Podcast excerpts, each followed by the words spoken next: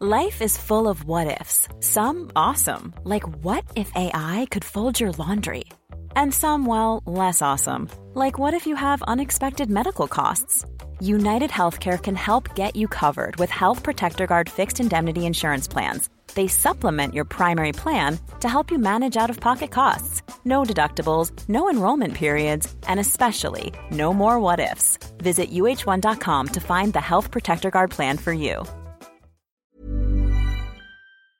This podcast is brought to you by Green and Black's Velvet Edition, a delicious range of sumptuously smooth dark chocolate.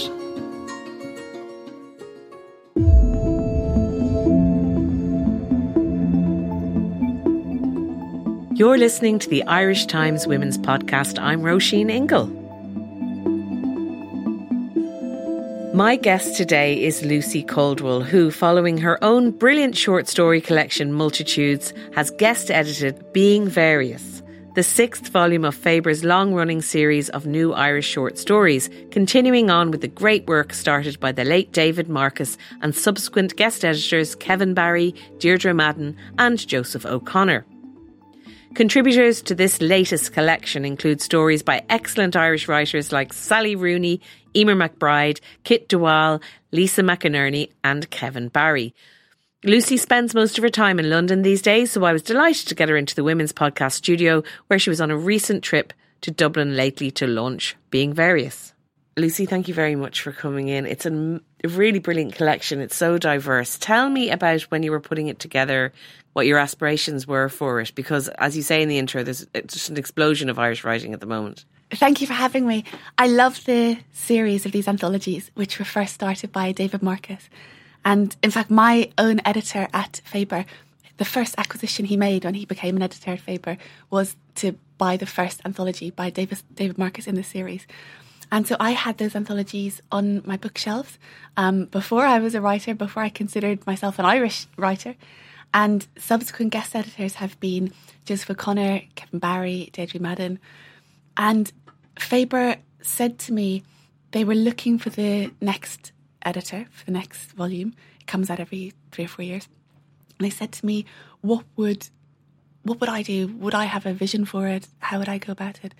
And I said to them, I thought about it and I said, I'd really like to capture something of the energy of contemporary Irish writing at the moment because it feels like we are really in a golden age, you know, across so many forms, across genre. And I decided that I wanted to. David Marcus's guiding principles, the first thing that he thought is that you should have established and lauded names alongside completely brand new. He loved the energy that you get yeah. when you do that. So that was my first guiding principle.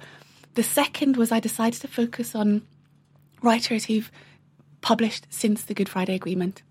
Uh, and I made this decision two years ago, and the Good Friday Agreement was even less celebrated and imperiled than, than it is yeah. now. But I thought growing up in the North, that changed everything. Um, I was a, a couple of years too young to vote for it at the time, but even so, I remember, I remember the feeling in the air around that time. And I think that for the whole of the North, the whole of Northern Ireland, but for my generation in particular, it changed everything. It suddenly, that sense of possibility, you know, you could be both and. You could be both a British passport holder and an Irish passport holder. That sort of sense of psychological freedom was really important. And so I think I wanted to look at if you come from the north, you quite often get left off lists of Irish, not yeah. not not so much now, but you know historically, um, you're quite often left off lists of Irish writers, and and Martin Doyle here has been brilliant. Yeah, you know he's really championed a lot of northern writers, but when I started writing, that wasn't always the case, and so I wanted to focus on, I wanted to look at use the Good Friday Agreement as my sort of starting point.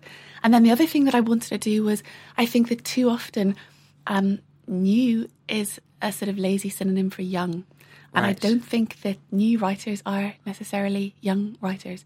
So I was really keen that I have writers in here who are just beginning to write and publish, um, like David Hayden and Wendy Erskine, um, who incidentally was my sixth form English teacher. Oh, that's nice. yeah, she's brilliant, brilliant.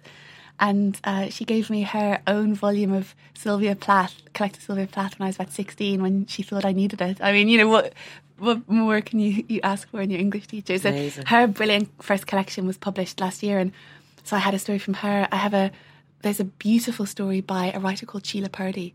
Um, who is almost 70 and it's only her second ever published story. So I really wanted to have um, that mix, I suppose. So as I started to put together my wish lists of writers, that was sort of where it was coming from.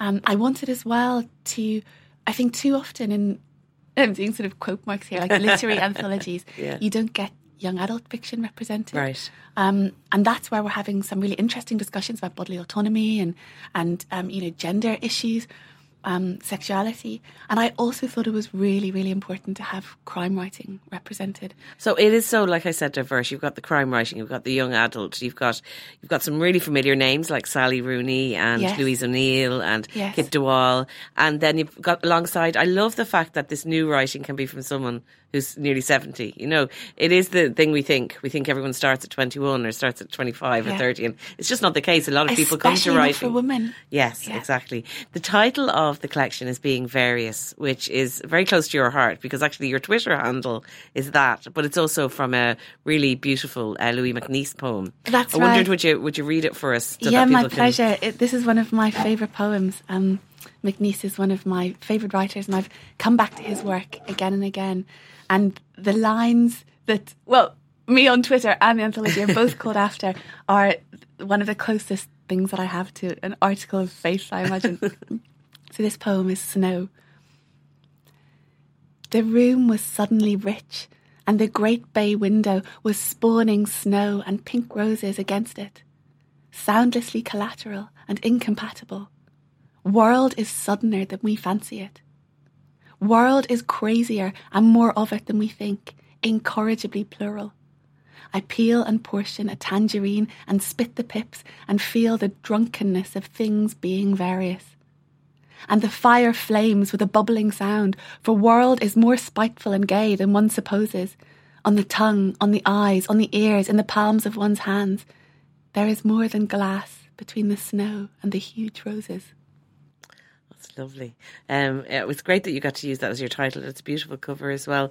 Um, I mentioned some of the more well-known names. So, was it important to get like the likes of Sally Rooney, who's kind of having such a moment and has been for the last few years? Did, did you really want to have that to to make the collection be what you wanted it? to Yes, I, I mean, a collection, an anthology of, of contemporary Irish writing, you need to have Kevin Barry in it. You know, you need to have Yeah. Eamon McBride, Yeah. all of these writers who, you know, someone like Kevin Barry, it's hard to imagine now, but his debut collection back in 2006, I think, um, I think that sort of blew the Irish short story open. It blew it so much, it released so much energy that I think a lot of writers have been responding to since then. And, um, you know, the importance of writers who've come through the stinging fly, that can't be underestimated. And writers like Eimear McBride, um, Sally Rooney and Lisa McInerney and all of those sort of real heavyweights, it was really important to me to have them in the anthology. Is it like um, are they all like your little? I know you're a mother, but are they like your little babies in, in the book that you're Yeah. kind of you can't choose between them? And if someone says, "What are your favourites?" Is that a bad question to ask?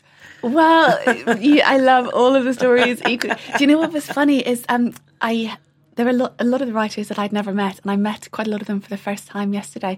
And I did have a feeling of sort of maternal pride standing there with all of these, you know, that, that feeling of all these people, because normally you write a book and there are so many people involved in the publishing um, you know, side of it and whatever. But but suddenly having all these writers there felt yeah, felt very special. But I have each of the stories I was commissioning the writers, not the stories. Ah, So I had no. The other rule, the final rule that David Marcus had is all the work has to be brand new. Ah, so I wasn't choosing stories that were already published. Were I these stories written writers. for the book? Yeah, they Okay. were. And the only guidelines I gave the writers w- were that the work had to be brand new and unpublished, and that they, there was a, a an upper word limit, um, a sort of loose upper word word count. And so I didn't have any control of the subject matter. But that's one of the things as a as an editor, you're trying to curate the contents in a way that conversations will start to happen. And what's really lovely is when you see stories speaking to each other in the anthology, you know, you get all these connections and they they augment each other. And some of the stories came in and we had sort of a bit of back and forth editorial, you know, process. And others came in completely fully formed, didn't need a word changed. Um, Sheila Purdy's was one of those. Claire Keegan got in touch with me and said, you should read this story for your anthology. Um, she knew I was looking for stories, and you know when Claire Keegan says that to you, you, you rip open the envelope and get reading, and that story was just was perfectly realised. Um, And one of the ones I really loved is uh, Belinda McKeon's Privacy. Yes. It's just a beautifully It's- written and so engaging. It's absolutely brilliant. I think Belinda is such an underrated writer. Um, and I thought her last novel in particular, Tender, it was just such a searing novel. I was really keen. In fact, Belinda, there was a rule, a loose rule in, in the series of anthologies that you couldn't have the same writers in um, subsequent volumes. ah, okay. That was sort of David Marcus's rule to keep it fresh. And I said to Faber I was breaking that rule because Belinda had been in the last anthology and I really wanted her in, in this anthology. The Irish Times Women's Podcast is brought to you by Green and Black's Velvet Edition. Sumptuously smooth, dark chocolate. And Sinead Gleeson, who's having such an amazing moment at the moment with her collection Yes. Constellations, and it's being Yes. so widely acclaimed. Her story is kind of bonkers, isn't it? Her It's- story's brilliant. Her story, do you know what? She was writing her story around the time of the abortion referendum. Right. And I think you can feel that that energy. You know, when I say was- bonkers, I mean because it's magic realism, which is actually some. Is, is that is that magic realism? God, I, Uh, yes, out. it's sort of surreal, isn't it? In, in Sinead story, maybe. it's a woman start giving birth to letters of the alphabet, yes. um, rather than rather than babies, Yeah, no, human it's, babies. It's, it's so interesting. But there's a lot of that in it. There's a lot of unexpected, surprising kind Mm-hmm. of themes as well.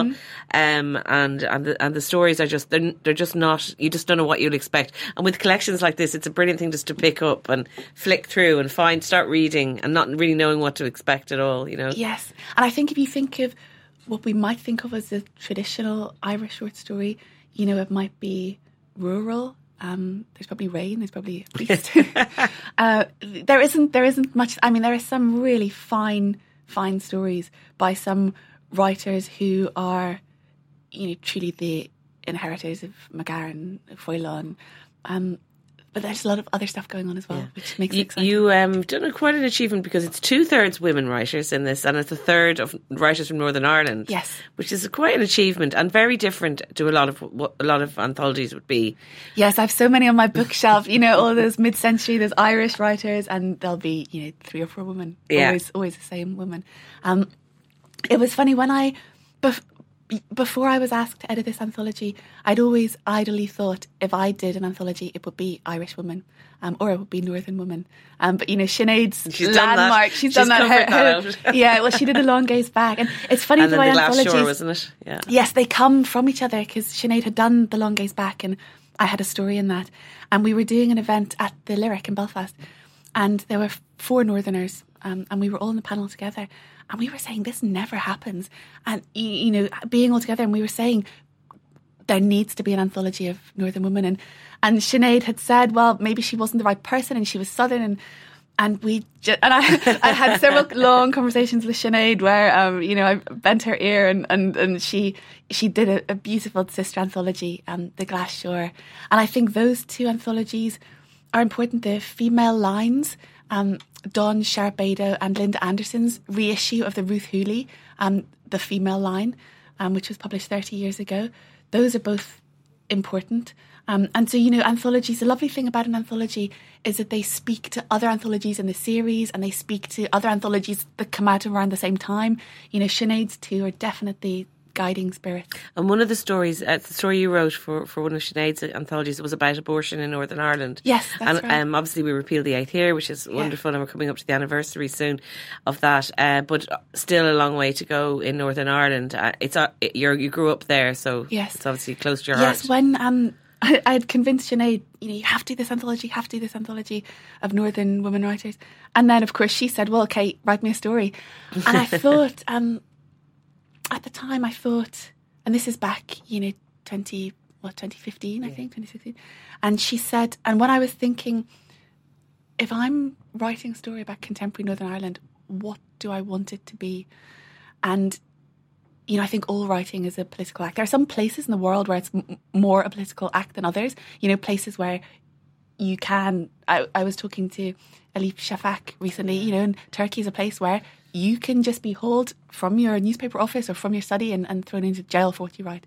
So writing is a much more political act in a place like that. But it felt it felt like writing about abortion at that time. This is before the Irish referendum had had been announced. It felt um, that was the story that I wanted to write to say something about Northern Irish society. And so in the story, the story itself is quite a quiet story. It's a young teenage girl who has ordered abortion pills. She's a university student and she's accidentally pregnant, not with the, the, the partner. Um, the, the the baby's father is not her partner, I mean to say. And so she's ordered the pills online and she knows she is too scared to tell any of her flatmates because she knows that legally, if any of them helps her, yeah. they can be thrown in jail for um, under the 1861 leg- you know the legislation that's still in place in Northern Ireland was was there before Thomas Edison invented the electric light bulb.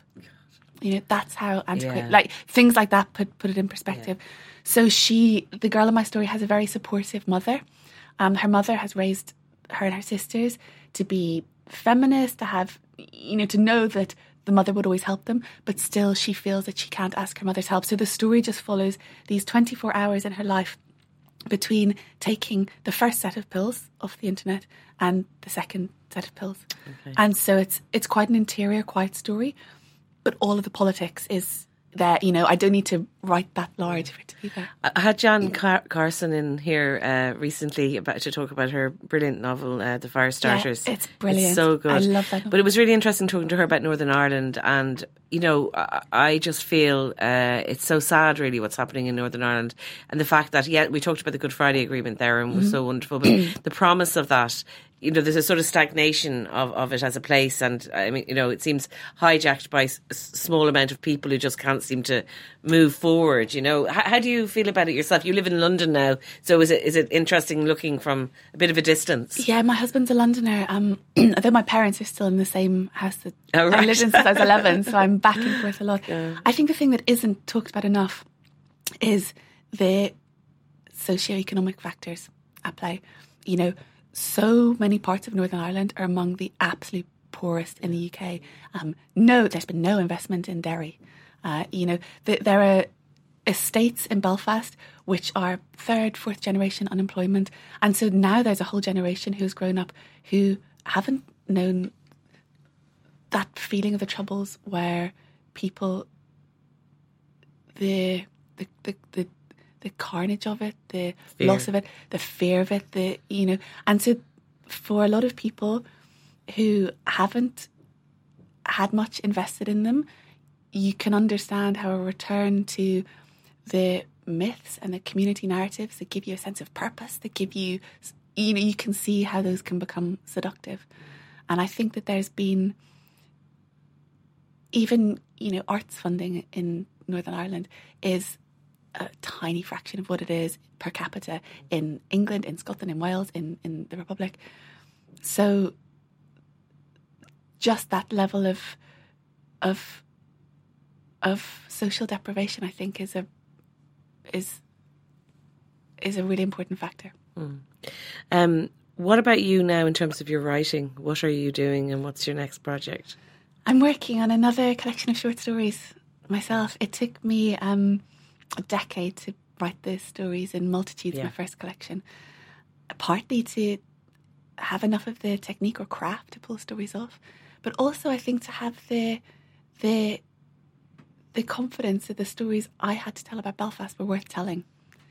You know, the stories of multitudes are all the stories narrated by girls and young women. They all take place sort of during the 90s, during the early noughties. Um, but they don't present a Belfast that would be the Belfast that you might think of, you know, when you think of the images of that time. So it took me a long time to think that those stories were worth telling. And since writing them, I've I've loved writing more and more of the short story form. So yeah, another another collection. And will this collection be mostly set in the north as well, or are you? It's back and forth. It's it's updated a bit. I think the um, Kevin Barry he says you know once you've lived you need to have lived in a place for about ten years. I think eleven years or something before you can start writing right. it. And, and so I've noticed that the narrators in my stories, there's a lot more back and forth. You know, that some of them are, are like the stories are more about motherhood and more about being between places and more Northern Ireland from a distance. Some of them are set entirely in, in Belfast. Um, do you like London life? Because some people find it quite busy, intense, and difficult, but you're obviously settled there quite well. yeah, I seem to be. You know, I went there for my masters, never, not particularly intending to stay. Um, but my husband's a Londoner, and his um, he's an architect. His, he's got his own practice, which is based in London. And um, I have two Cockney-born children. you know, that go to school on Brick Lane and, Oh, and wow. celebrate Eid and sing Bengali nursery rhymes. And I love that aspect of London Yeah. you know, and um, I love. I find it very. I've I've always found it very very difficult feeling so torn between Belfast and London. London is one of the places in the UK where you can live and you don't feel English. You know, um, London for good and for bad is um, feels kind of separate. Um, feels like its own thing, and so. I've felt a freedom to write, I think, in London that I might not have felt in other places. And it's funny, I the stories of multitudes, in a funny way, I don't think I could have written them if I was back living in Belfast. Because you know, we constantly talk, should we move back there? And my parents are there, and there is so much going for it. Um, but somehow the Belfast was so perfectly preserved in my mind, it would have been overwritten. You Yeah. know, if i, if I I'm, I'm thinking of Milkman as well. Um, you know, Yes, in terms of a masterpiece. Right, yeah, Oh, absolutely. and again, we talk about writing from the north, a sort of really new departure, fresh, new voices Mm-hmm. Yes. coming out and being. Yes, and there's Paul McVeigh from the Yeah. Ardoyne as well. Yeah. Um, and there are yeah, there are so many other writers and. I think it's helping us to see Northern Ireland in a much more uh, authentic way and not Mm-hmm. the kind of ideas of Northern Ireland that we have. Just a real. Um, well, Jan is very interesting. Yeah. Jan Carson is because she talks about how you know she grew up um, like sixth, seventh generation um, Presbyterian, and uh, creating things is seen as you know devil's work, seen as suspect, and so something. What's interesting is you think we don't get say the DUP represented in contemporary literature art, so we lack that way of, of getting in and understanding, and the more yeah, it's back to multiplicity again. You know, the more overlapping, contradictory um, voices that you have from a place, the better, the more realistic your picture of it becomes.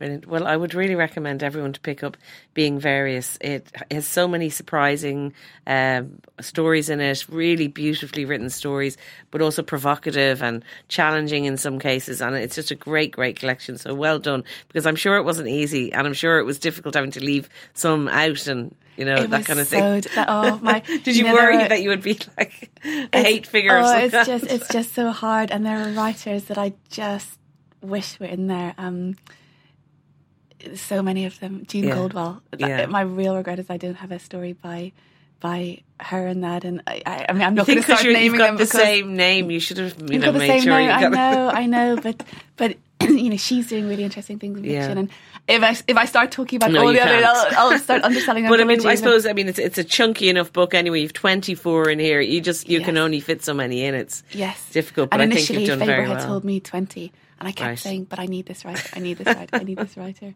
Um, I was most happy to have in the anthology.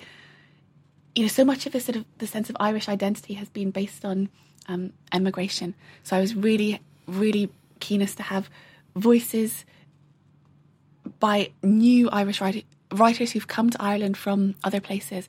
So I've got a beautiful story by Melatu Uche Okorie, who came to Ireland um, almost a decade ago as an asylum seeker, and she and she's written her, her slim collection, This Hostel Life, is published. It's Virago have taken that up, um, and she wrote me such a subtle and beautiful story about um, a refugee and asylum seeker who it's not articulated in the story because it's not articulated fully in his mind, but he's questioning his sexuality. He's in Ireland and he's he's never had a the possibility of doing that before. So he's online dating. The story is called Brown Lady One Two Three Four Five.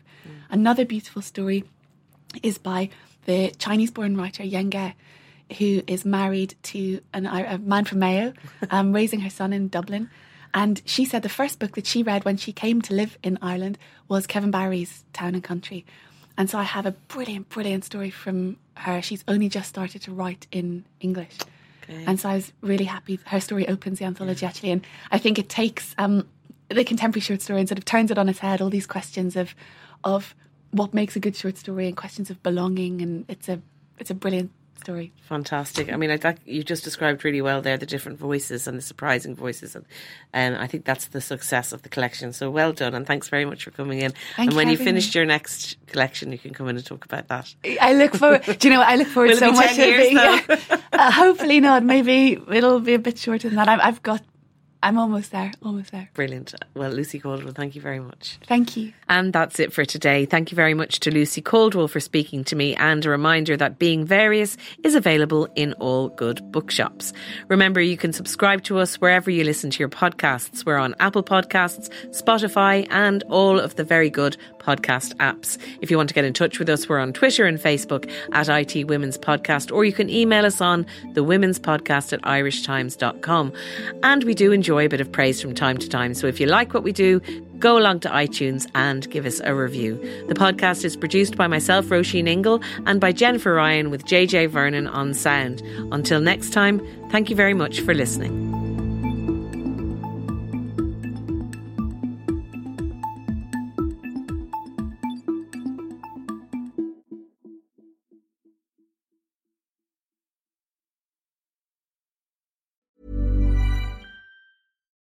Hi, I'm Daniel, founder of Pretty Litter. Cats and cat owners deserve better than any old fashioned litter. That's why I teamed up with scientists and veterinarians to create Pretty Litter. Its innovative crystal formula has superior odor control and weighs up to 80% less than clay litter. Pretty Litter even monitors health by changing colors to help detect early signs of potential illness. It's the world's smartest kitty litter. Go to prettylitter.com and use code ACAST for 20% off your first order and a free cat toy. Terms and conditions apply. See site for details.